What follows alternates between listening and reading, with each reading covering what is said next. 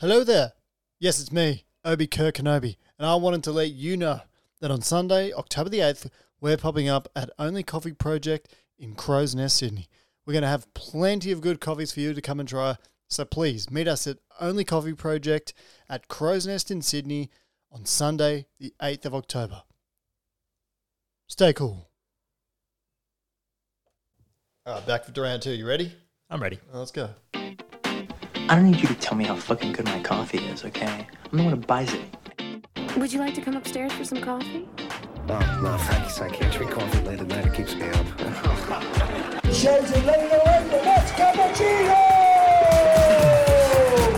There we are. The intro's done. Back for the first person to be on the Sub-Zero Coffee podcast twice. Here we are, Jack Simpson. That's you. What a privilege. Yeah, well, for me, welcome back. Thank you very much. A bit's happened since you last came on. Yeah, it feels like a long time ago, but it hasn't even been 12 months, I don't think. No, it hasn't. So that was in September last year that Anthony won the World Barista Championship. Yeah, wow. And then what month was it? Was it May or June that you won? Good that question. June. You went to Greece in June. Correct. How's Greece? It was good. Great weather. Mm-hmm. Yeah, good company. Mm. Yeah, it was a good time. Okay. I'm a vegetarian nowadays. Would I struggle in Greece as a vegetarian? Seems like a very meat-heavy place. I mean, I ate a lot of meat, a lot of gyros. Yep. I could have tzatziki-flavoured falafel if they do that there. Maybe a lot of bread. Yeah, okay. Hey, I love bread. Oh, well, there you go. You love it. Yeah. What else is news, Jack? I mean, so you've come... I'm not going to introduce you because I've already done that. There's another podcast with Anthony and Jack and Matt Crowley. You can go back and listen to if you wanted to, all about Jack's introduction to coffee. Long story short, you were a builder, love that, and then got into coffee. Exactly. Yeah. So obviously we've touched on since we last spoke. So Anthony Douglas won the World Barista Championship, and you were his coach. Mm-hmm. Then fast forward to this year, you won the Australian Barista Championship, and then you've gone on to become third in the world. What's that like? It's pretty surreal, actually. Mm. I've been around competitions for a long time now. I guess the pinnacle for me was to make the World Barista Championship and being part of the team with Anthony last year. It was quite surreal that he made it, like obviously a very deserving competitor.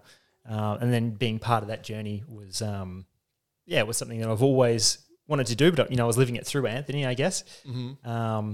And then this year I decided to, give it another go. And then, finally made it. And it was, it honestly hasn't sunk in just yet. Okay.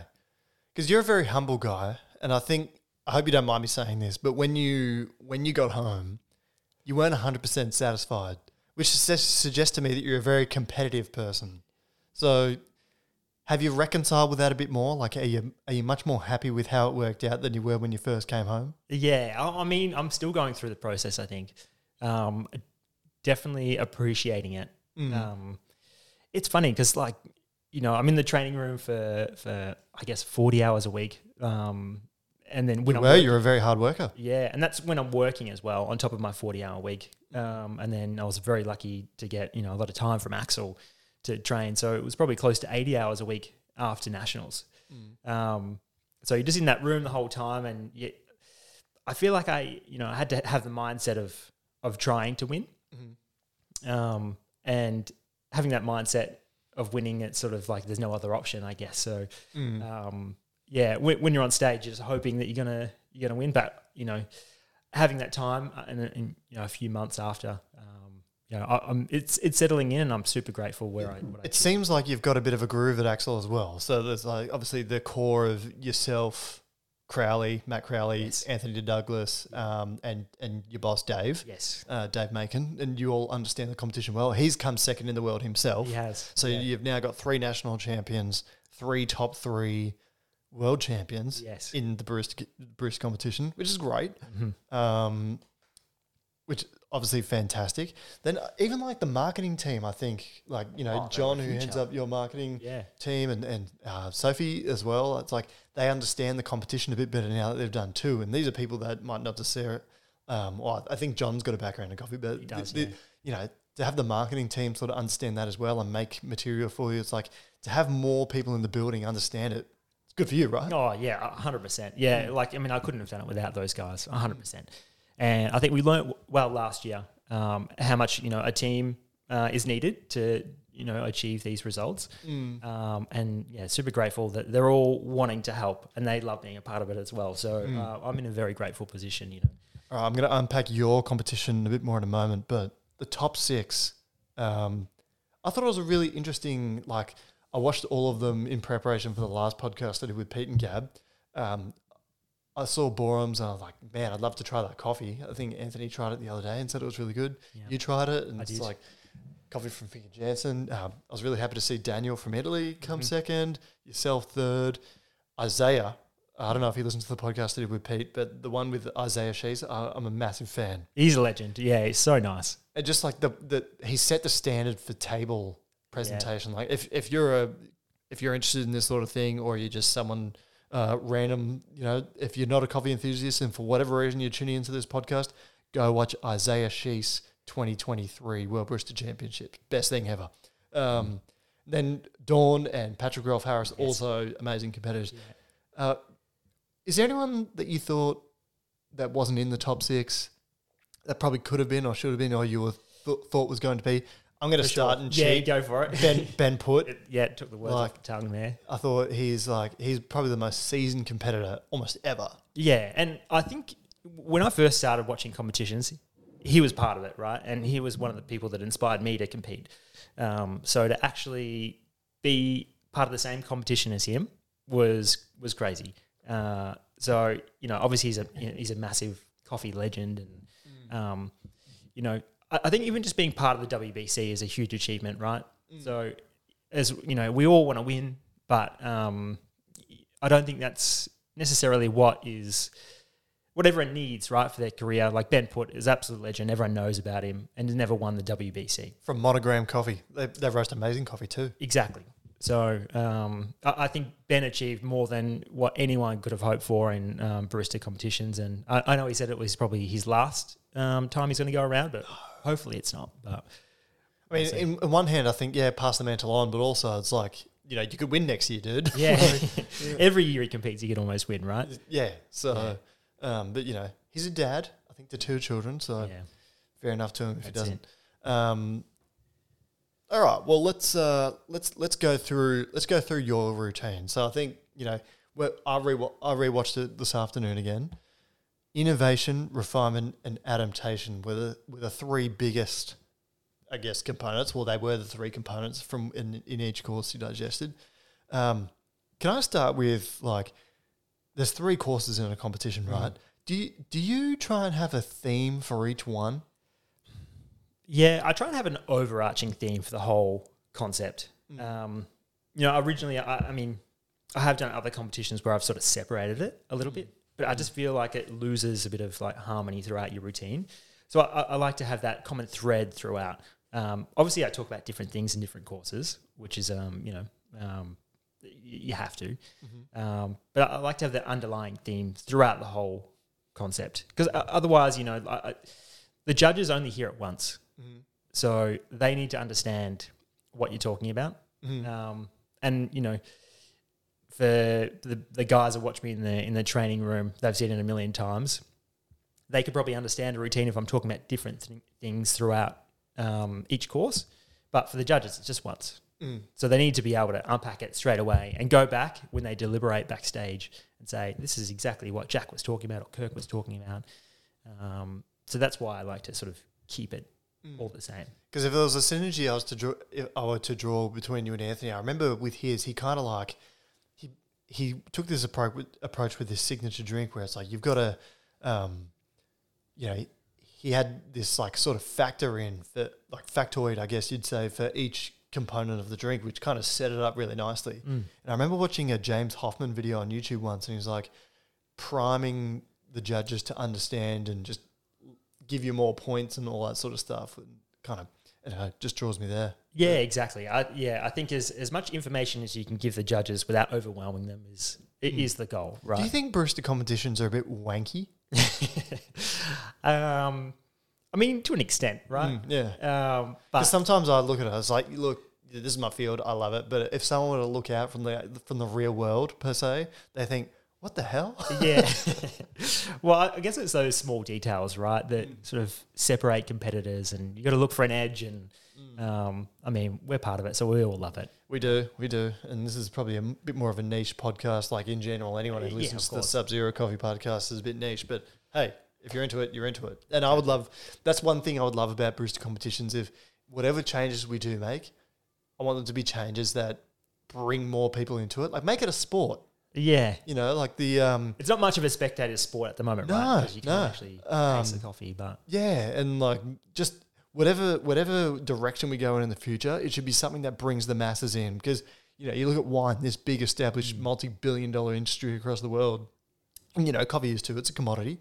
But yeah, just anything that brings more in. Well, that's what the competition is about, really, is bringing the specialty coffee community in and actually growing it. So anything we can do to do that is, you know, gets my tick. Like, I'm happy with that. You know, a few people I really want to see in it, Adam Zampa, the cricketer from Australia, who's been on this podcast. Awesome.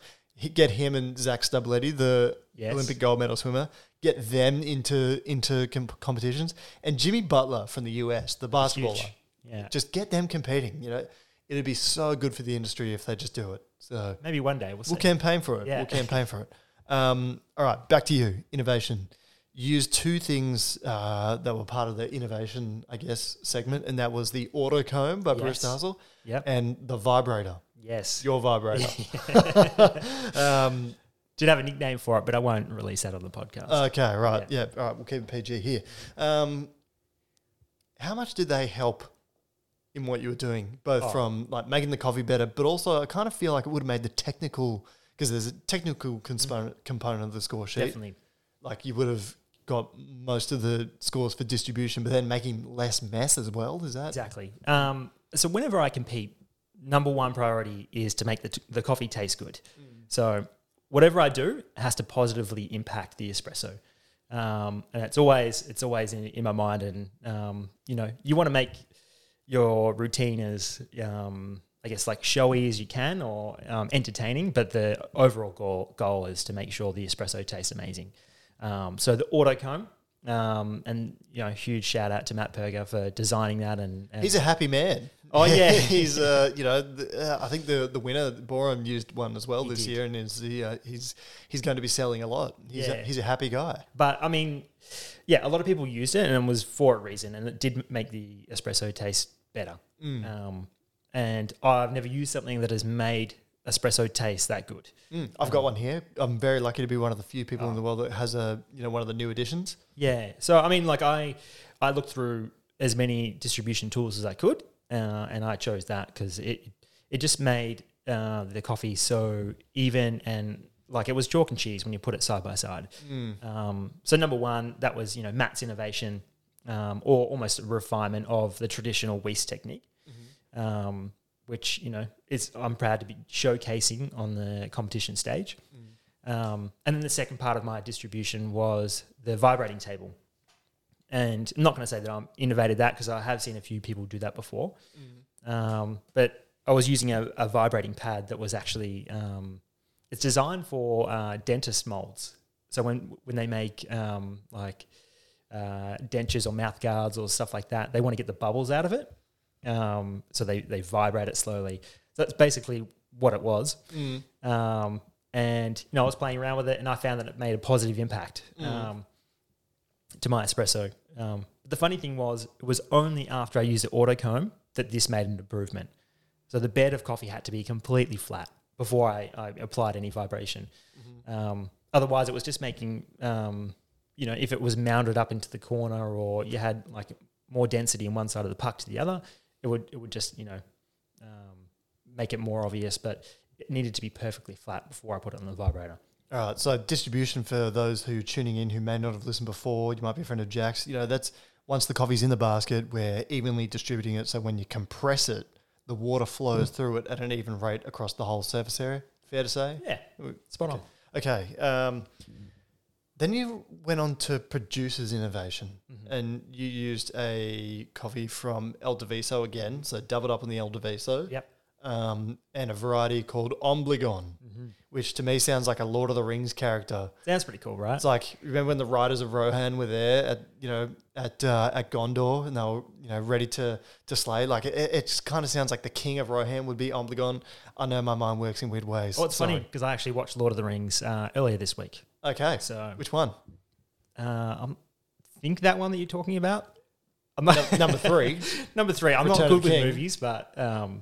Was there a great big battle? Yeah, it was a big battle. Yeah, and then exactly. Gandalf's there. It's like whatever comes through that door, you've got it. And that's then like a giant ogre that they don't got came through. Yeah. Okay, yeah, right, that's the one. Mm-hmm. So Ombligón. Sorry, I lost track. Ombligón, anaerobic fermentation? Yes. Mm. Yeah, some of these coffees go through a long process and a lot of different elements to it, so anaerobically fermented is one part of it.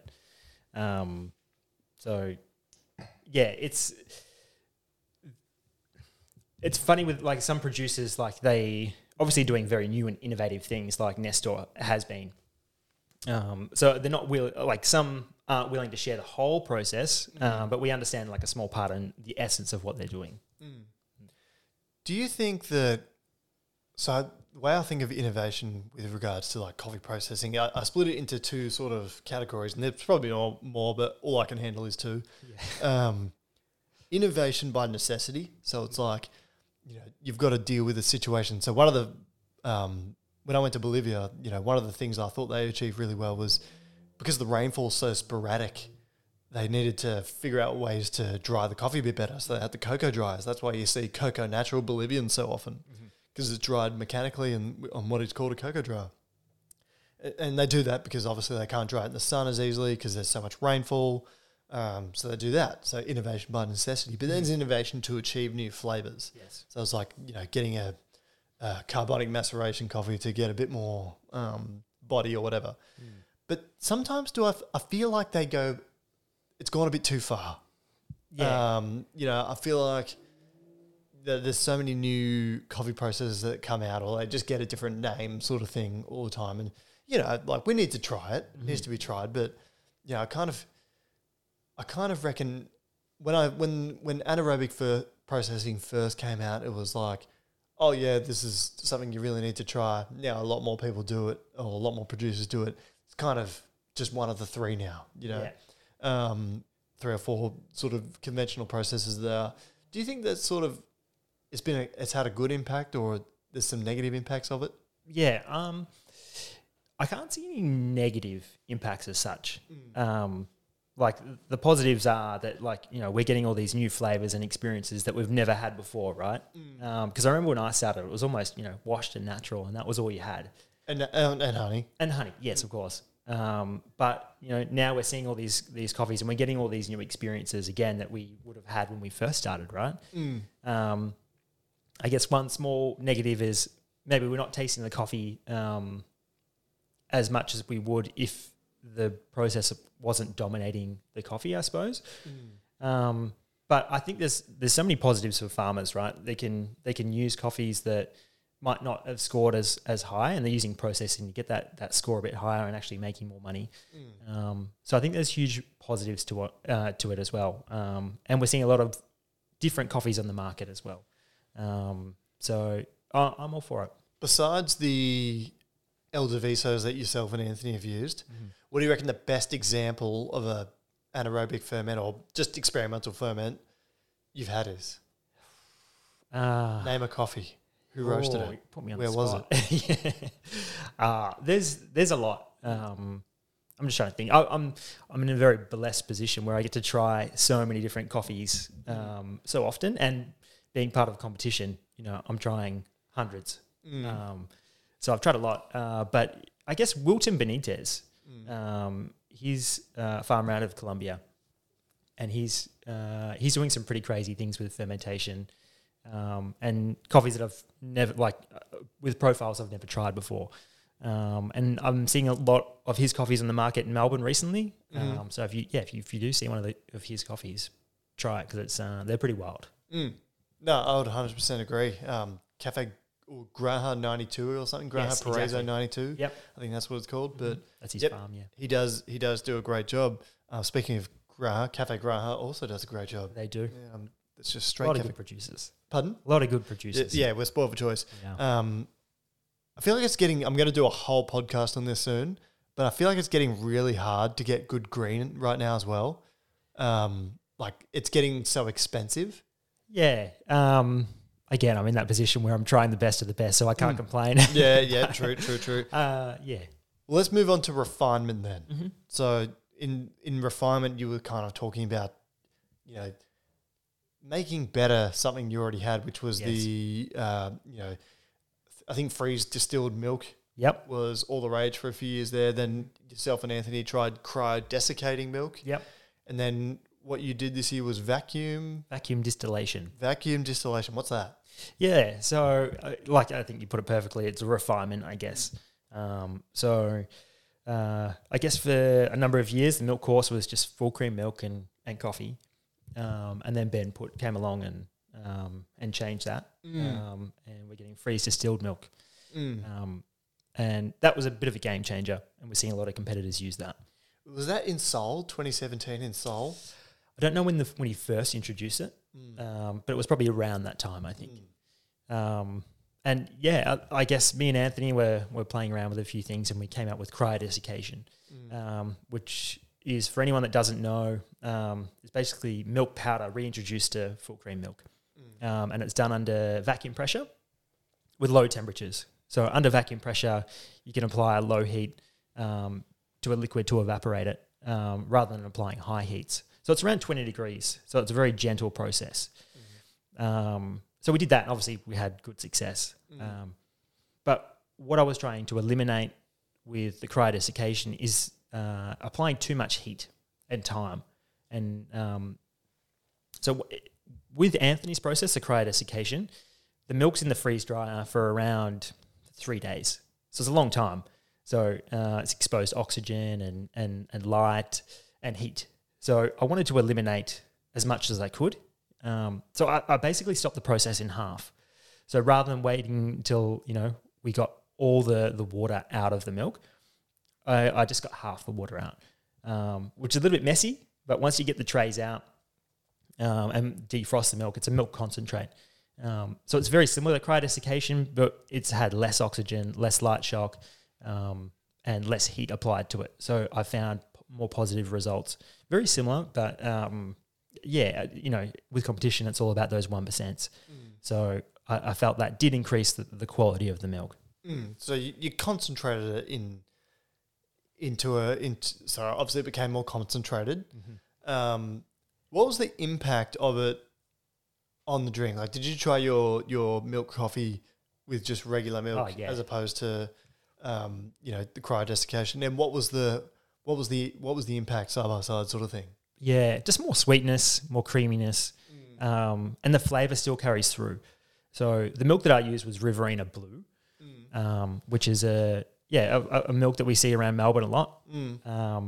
And like my employer, shout out to Riverina, but. Yeah, the coffee cuts through that milk quite well.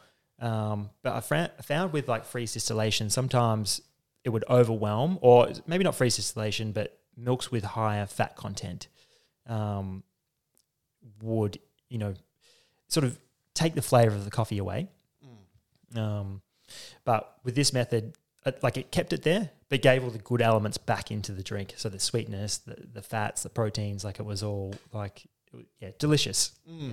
I guess the important to that is that you're using a good quality milk as well, because then you're distilling something good quality and making it more intense. Yes. I guess the strength of that of our milk is that you kind of it lets the coffee sing, you know, as opposed to like a like some of the higher fat milks or Jersey milks and stuff like that. That they're very good, but they're sickly sweet. Yeah. And so like they kind of dominate the coffee flavor. Yeah. And from my understanding, you'll probably know more about this than I would. But with milks with higher fat content on the market, I think dairy farmers can only control a certain amount of minerals and contents that are going into the milk, I think. But whereas, you know, cryodesiccation, we're getting 100% of the milk solids introduced back into the milk. Yeah, I don't know too much about the processing, but the feed makes a massive difference as well. Like we've had a few really good years in Australia of good rainfall. Yep. We're a very drought-prone country, so the consistent grass feeding is has a very positive impact on the cow's digestive system and allows them to produce high-quality sweet milk. So that matters greatly. But your milk coffee was unbelievable. Yeah, thank you. It was truly malted chocolate milk, Milo we call it here, and boysenberry I think you said it was. Yeah, I should do a quick shout out to Riverina as well. So the milk that I used, obviously, it was in Greece, where the competition was, and I'm in Melbourne. So to get that across, they were a huge help. So they actually put it in an esky, wrapped it all up, and ice packs in there, and made sure that it was temperature stable, so I can get it across to Europe, which I thought was a bit of an unbelievable feat. And just want to give them a huge shout out. Well, we are always supporting the coffee community. I think that's one of the good things, and for any brand out there, it's you support the community. It kind of does well. It's definitely trying to create Australian champions as well. It's just good for us. It's good for everyone, for sure. So no, good on them. Not fresh unless Riverina fresh. But yeah, so that obviously worked really well. What did you score? The score's out of 3 now. Yeah, so some of the boxes changed. Some are still out of 6. Mm. And some of the boxes are out of 3. So what did you score for your milk drink? I'm going to be honest with you, and I'll just tell you, not anyone else. But I haven't looked over my score sheets just yet. Mm-hmm. Which it's sort of, I feel like the Worlds was the end point with the competition season. Mm. So I sort of got to the end and, I sort of wasn't looking to that next step, so I haven't actually gone through and assessed it all. Yeah, so does that part need to be cut out? No, that's fine. Okay, right, well, cool.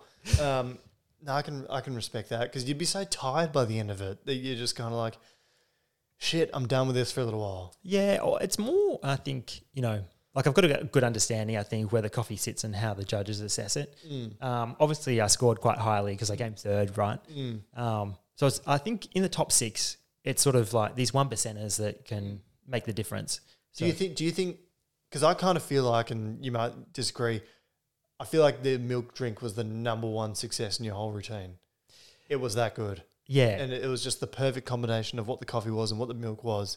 They just interacted together so well. I really feel that's one of the best I've ever had. And it's also it just outshone everything else. That's not to say that the other things weren't good, but it was the standout of the routine. Yeah, for me. Yeah, for me as well. I was super happy with it, and it was one of those areas where I'm if I could change it, I wouldn't change it because I'm super happy with it. Mm. So the scores did reflect that. It was kind of something you wouldn't really taste anywhere else as well. That was mine. That was I'm in the privileged position, I too get exposed to lots of nice coffees all the time. Mm. It's one of my favourite things to do. Mm. But from what I recall, I tried that coffee probably 4 or 5 times, watching some of your practice run-throughs. And, I think it's one of the best I've ever had.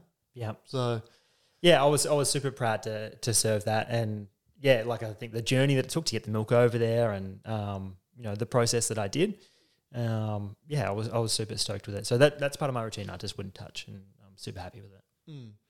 Mm. Now adaptation, adapting to the ingredients around you and to the circumstances, what do you think goes into making a good signature drink? Because so often I the gripe I have with them is that you never I've never gone somewhere and asked for a signature drink, and I've never worked somewhere and been asked for a signature drink. So it's it's really hard to get a good one or try a good one. Yours obviously did really well. What do you think goes into making a good one? Good ingredients. I think you'll see with a lot of competitors, they'll use ingredients that might not taste good on their own.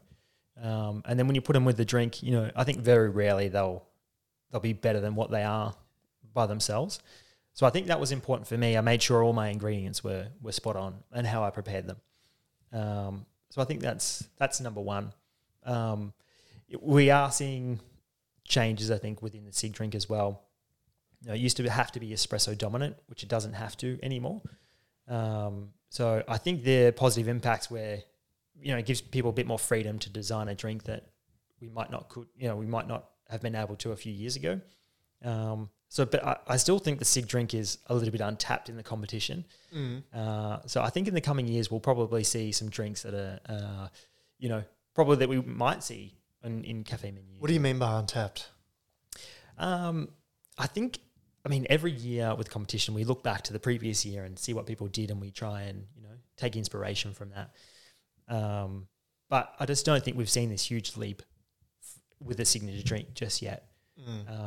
So, yeah, I think in a few years we will see that. Yeah, it's a hard thing to get right. It is, yeah. And, you know, what would you like to see in a competition as well? Like, what rule changes would you like to see? Because we just had Pete on, like I was saying, and he kind of suggested, one of the standout things for me was he suggested a compulsory round. I agree. For baristas, like there is in Brewers Cup. Would you like to see that, and how would you have that work? Yeah, definitely. Good question. I haven't thought that deeply into it just yet, but that would have been my first suggestion, having a compulsory round. I think, like, it is a coffee competition, and I don't think you can make it, you know, to the semis or to the finals without making good coffee. So I still think the integrity of coffee making is in place with the competition at the moment. But I think having that compulsory round, especially for, like, the national competitions, would really separate the good espresso makers and, you know, someone that might just have a good coffee or a good coach or something like that. I want to move on to getting there and, you know, your journey to there, because you did work remarkably hard. And this is something I want to point out to people, like, you did work so many hours during the week practicing for it. So there's really no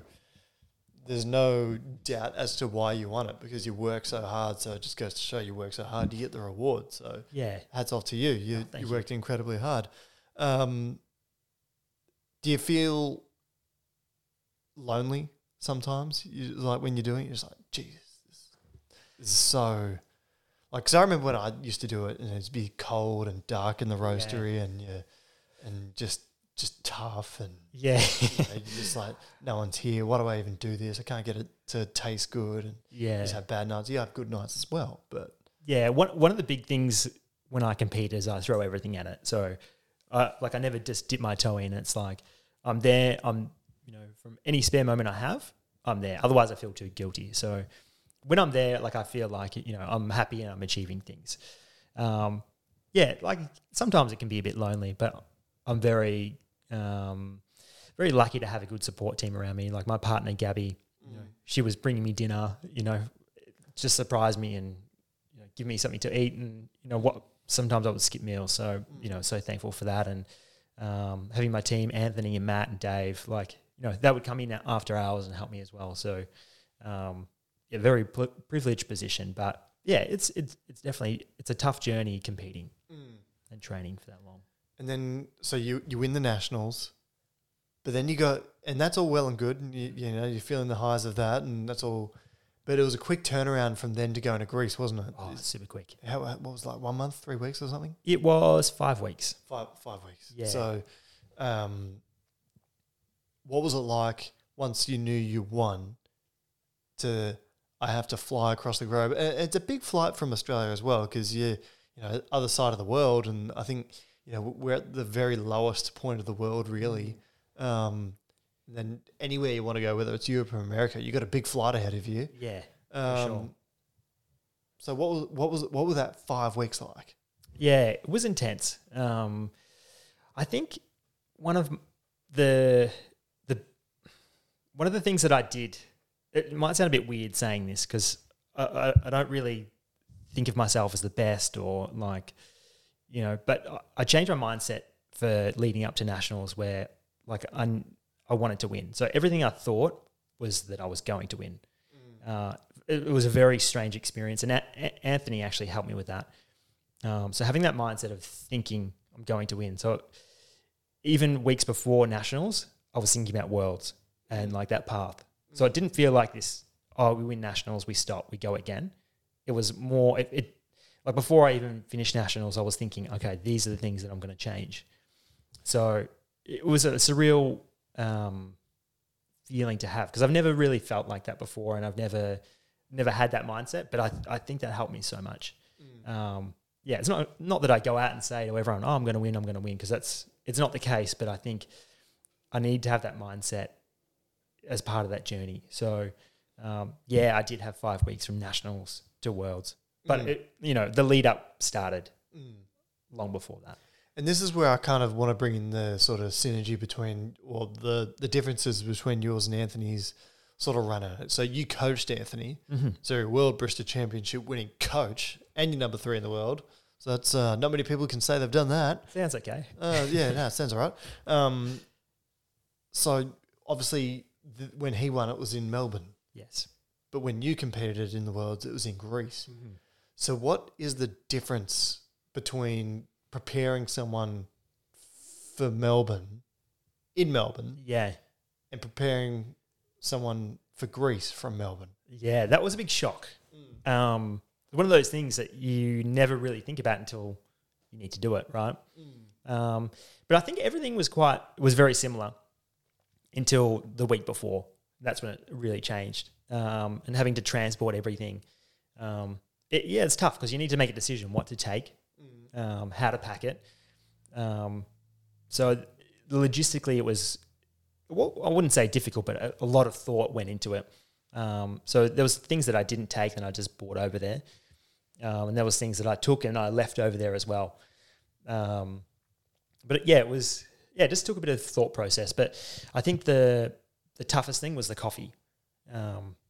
Having that roasted at the right time, you know, we ran a few experiments on how the coffee would travel. You know, Anthony's jet setting around the world at the moment. So I actually gave him a bunch of coffee to travel with. And then once he came back, we cupped it all and we found which one travelled the best. And that's what we did, preparing the coffee. So I think those two were the most difficult parts. But, you know, once you're over there, it's quite similar because all your stuff's there. And you're probably more prepared than you would be in Melbourne, right? Because you can just run back to the warehouse and get whatever you need. But when you're over there, you need to be that prepared. So I feel like once I was there, it was fine. So what did getting prepared involve? Like lots of lists, lots of checklists. And yeah, I'm a bit of a cowboy when it comes to checklists. So I'm very thankful to be a part of Anthony's journey where he's the total opposite. So which was good to be a part of. But yeah, literally just, you know, I weighed every item I was going to take. Everything I was doing for run-throughs here, I weighed and I was working out what I could take, what I could leave. So one of the things we had to leave behind was one of the grinders.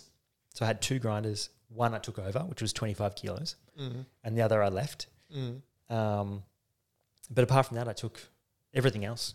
You left a grinder over there? Oh, no, sorry, in Melbourne. Oh. So I left a grinder here and I used one of the provided grinders. Okay. Yeah, so when I compete, I like to have the one that we have at Axil, just because I know how it works. Doesn't mean it's better or worse, but I just know how it reacts and grind changes. So did you use the one that was provided for the milk drink or milk drink? Okay, yeah, where I felt a little bit more tolerance with that one, but thankfully when I got over there, the grinders were amazing to use, so didn't influence me too much. Yeah, and I imagine when you're in that, it's a tense sort of environment. Like, you know, the stakes are high. One little forgotten thing, you know, you're taking advice from so many different people, but you got to kind of filter out what advice you take as well. Yeah. So, you know, I really feel like, you know, having seen a few world runs now and, you know, competed myself, you really got to take people's advice, but be selective about who you take it from. Definitely. Keep your circle big, but also keep it small. Yes. You know, it's like, how do you do it? So, yeah. Well, yeah, I guess my team consisted of my partner Gabby, Dave Macon, owner of Axil, and then Matthew Crowley and Anthony Douglas. So amazing team. Yeah, it was leading up to it. It was we had a bit of a tough run. You know, Anthony was away a lot. Matt was away as well. But, you know, they're all part of the routine. Even when they're overseas, they're still connected with the routine and helping me, giving me feedback. But, yeah, it's tough. Like, we've got strong opinions, especially so Matt and Anthony, you know, two of my best friends, and so we don't really hold back when we tell each other things. Mm. And I'm the same. Mm. So you know, things get like tough and they get heated, and but I think having that level of like honesty amongst you know, the team, it helped me so much. Mm. You know, if I wasn't doing the right thing, you know, if they had just said, "Oh, Jack, you know, maybe you should do this, maybe you should do that," and you know, tiptoed around it, maybe I could have made some mistakes on stage. And but you know, they're very direct and don't let me do those mistakes. Mm. I guess that's not an opinion you hear often enough. And thank you for being so transparent about it, because like, you know, it's not all sunshine and roses. You have your tough days, yeah. And you know, you're working with people that, you know, mean well for you. So, you know, it's all part of the process. It is, yeah. And I think, yeah, just I mean that honesty is like it was honestly like key. And us being so close, like it felt like we were all part of the same team. Like I was the one on stage, but you know, I had those guys backstage. I had them at the warehouse, all my run-throughs.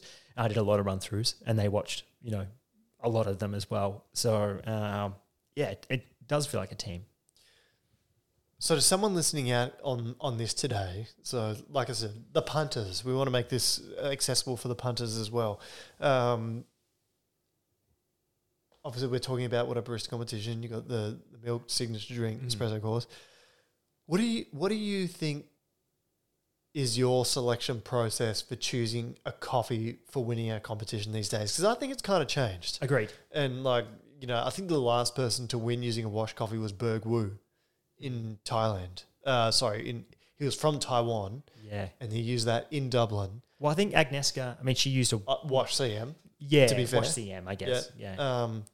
But like, other than that, like, it's very much in the natural department now, especially with brewers as well. Yeah. I think it's made it more open because, so for anyone that doesn't know the score sheet, it used to be, you know, the box when we would flavour descriptors. It was, if you didn't get the flavour descriptor, it was, you just wouldn't get a point for it, right? But now if you say yellow peach and someone gets a white peach or, you know, some sort of stone fruit, like they're still lenient with points there. So there's less emphasis on your flavour descriptors, which I think is good because previously looking for competition coffees, we were looking for a coffee that was very definable flavours. And I mean, it's still complex, but you know, you want two or three strong flavours. So if I could give it to anyone, you know, a customer, or I can give it to you, and we all sort of agree on these flavours because we're trying to get four judges to agree on what this tastes like. Mm. And that was a super important part of choosing a coffee.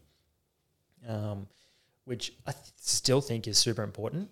However, I think it's opened it up to, you know, having these wash coffees that are slightly delicate, where the flavour isn't as pronounced, but, you know, super complex.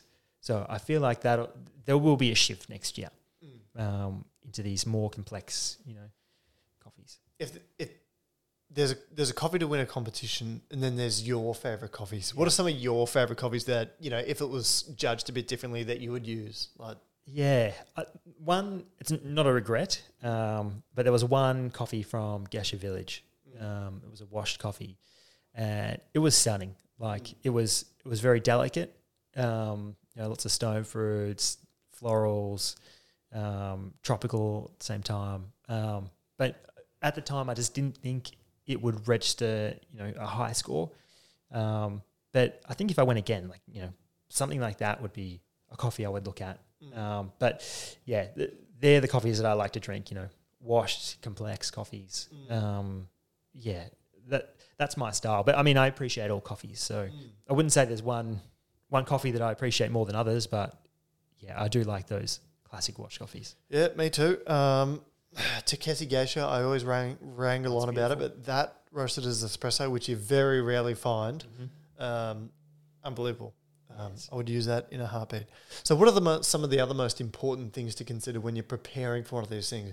If you want to win a competition, what's Jack Simpson's advice to you? Yeah, number one, read the rules. Hey. Yeah, so, I mean, a lot of people would say that, but... Well, they're changing all the time. Yeah, they're changing all the time, and I think you need to understand them as well. Because if you don't understand the rules, like, how are you meant to make decisions? So, yeah, that's a big one. Yeah, and I guess any decision you do, base it off the score sheet and how it would score, which I think a lot of that gets overlooked by some competitors. So that would be one of my tips. Also, try and find a team. You know, they don't have to be like superstar baristas, but find a team that wants to help you along your journey, and you can bounce things off, because often you can be in that room for hours on end and make decisions that you wouldn't make in your right mindset, right? But you're under pressure and you're trying to do different things. So to have someone to bounce off and sort of say, hey, you're going too far down that line, let's pull it back a little bit, and calibrating with that person as well. So you're tasting, you know, similar things and you understand each other. So yeah, they're probably the two biggest tips. One I reckon I learnt this year that I hadn't done previously is, like, to become an expert. If you don't know something, become an expert. You know, this year was the first time I was using the Storm and the Mazzas, the grinders. And the Mythos. Oh, the Mythos, sorry. Yeah, that was the first time, like, I had used this equipment for competition. And yes, I did know how to use them, but I wasn't an expert in them. And then there was one moment where the grinder was playing up and I just, like, you know, I was getting frustrated and I didn't know how to fix the problem. And I was reaching out to a few people and, you know, someone got back to me and said, oh, you know, I'm not an expert in these grinders. And as soon as I got that message, I was like, right, I need to be the expert in this grinder. And then I just learned as much as I could about this grinder, and then I solved the problem, and then I never had an issue again because I was an expert in this grinder. So being an expert in your equipment is, like, yeah, such an advantage. Yeah, okay, because that's something I would also just want to pick it up and throw it. You know, I wouldn't want to become an expert. I just want to pick it up and throw it. I was at that stage at one point. Yeah. But yeah, like, once you understand the piece of equipment, then, you know, doesn't matter what it throws at you. Like, you know, even if it's on stage, you're comfortable fixing that problem. Which, you know, I did have I did have some problems come up on stage, but because I knew how to fix it, it didn't bother me. I fixed it and moved on. If you could do anything differently about what you did this time around, what do you think you'd do?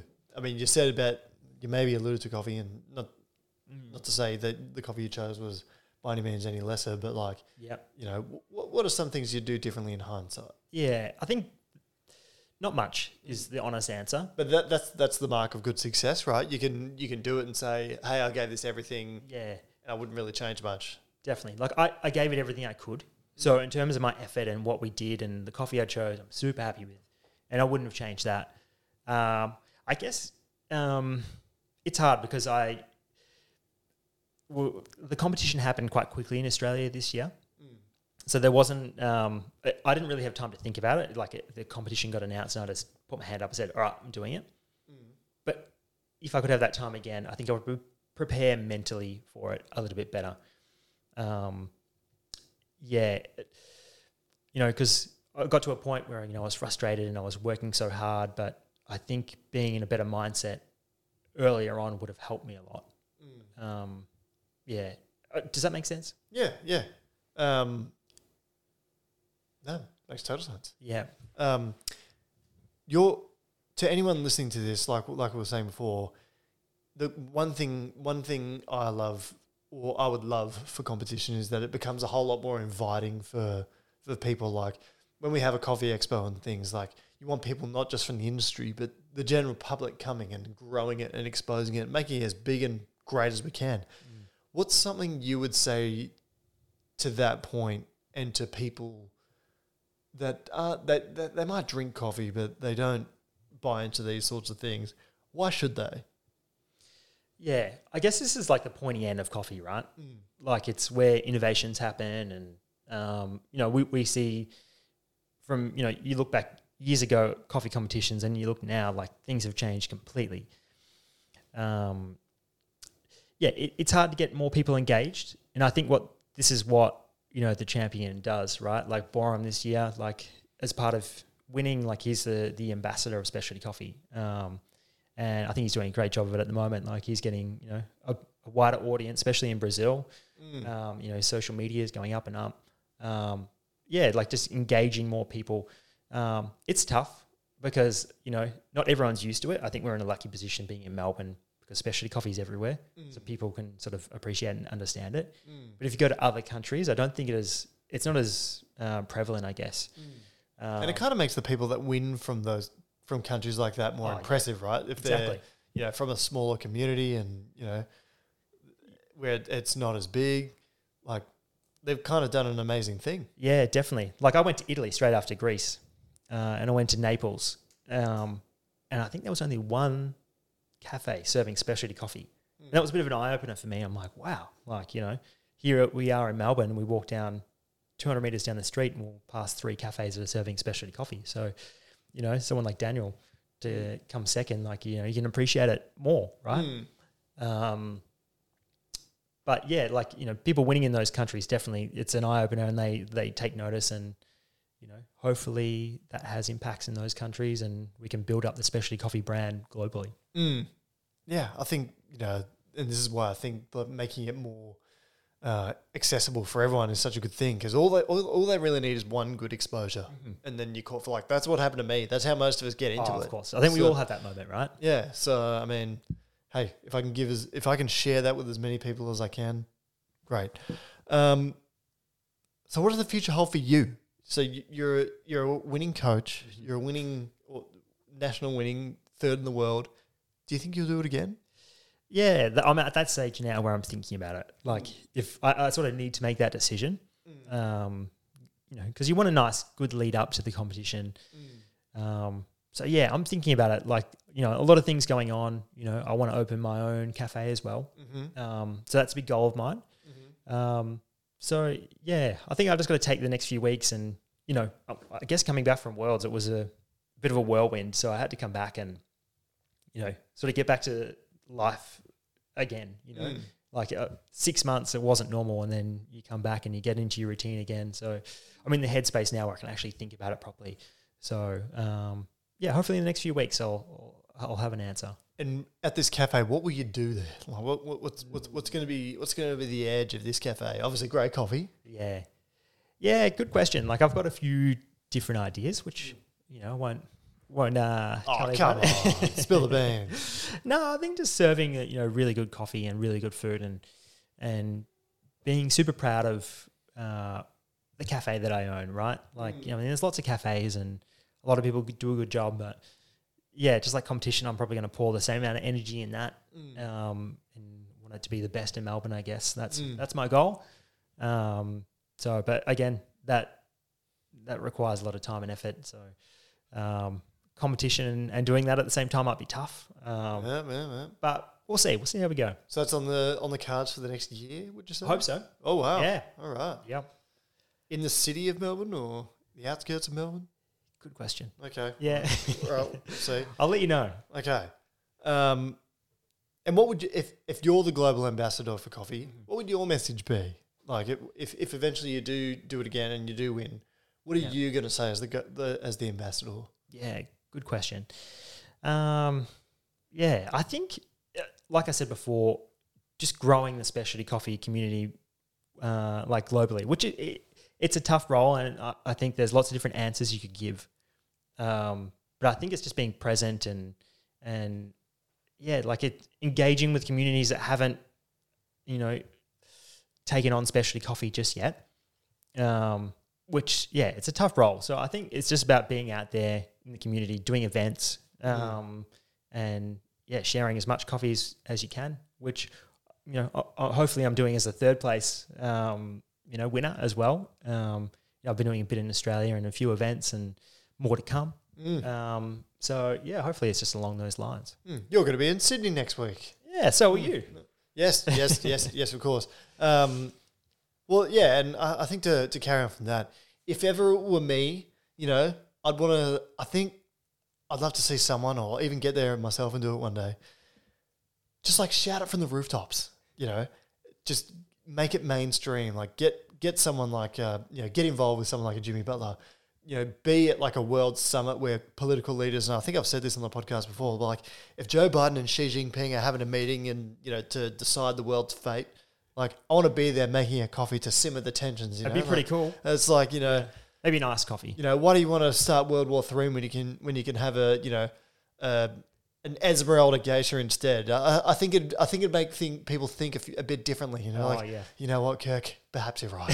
You know, world peace. Yeah. You know, love it. I can have a cryodesiccated, you know, a vacuum distilled Ombligón milk base, or I can, you know, the choice is clear, right? Yeah. So of course, to us, it is. Sure. Get on something like not that I believe in all his beliefs, but get on something like the Joe Rogan podcast and just be like, hey, dude, this is great coffee. Tell everyone. Just Absolutely. Go everywhere, tell anyone. Yes, of course. And, I think that's my hope for it one day. Yeah. So We'll get there. We're fighting the good fight. Exactly. But hey, what do you want to say before we wrap up to everyone, you know, listening? Well, I guess a big thank you.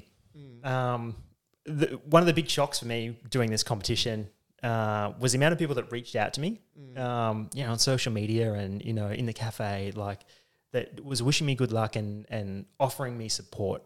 And like, honestly, after I won, like I had hundreds and hundreds of messages, which I've never experienced before. Everyone saying congratulations and wanting to help. And I felt so grateful to be part of that community. You know, people that I don't even talk to that much, like wanted to help me. And yeah, I'm just so grateful for all those people. And, that's probably one of the best parts of competing, I think, of my whole competition career is experiencing that, you know. So hopefully next year when there's newer winners announced, like, you know, I would love to make them feel like that because it's, it's a crazy experience and, I'll just thank you.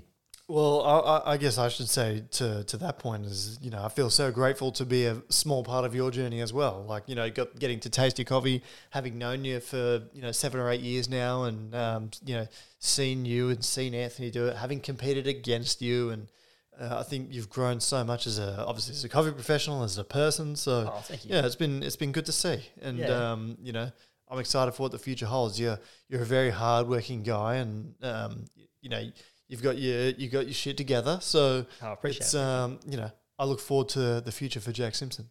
Well, yeah, I look forward to your future too, as well, mate. There's plenty happening. There's plenty happening in that as well. Let's watch this space. Well, mate, with that, I think we'll sign off, and you know, it's been great to chat, and thank you everyone for listening once again. Yeah, thank you. Thanks for inviting me on the podcast, mate. As always, everyone, please stay cool.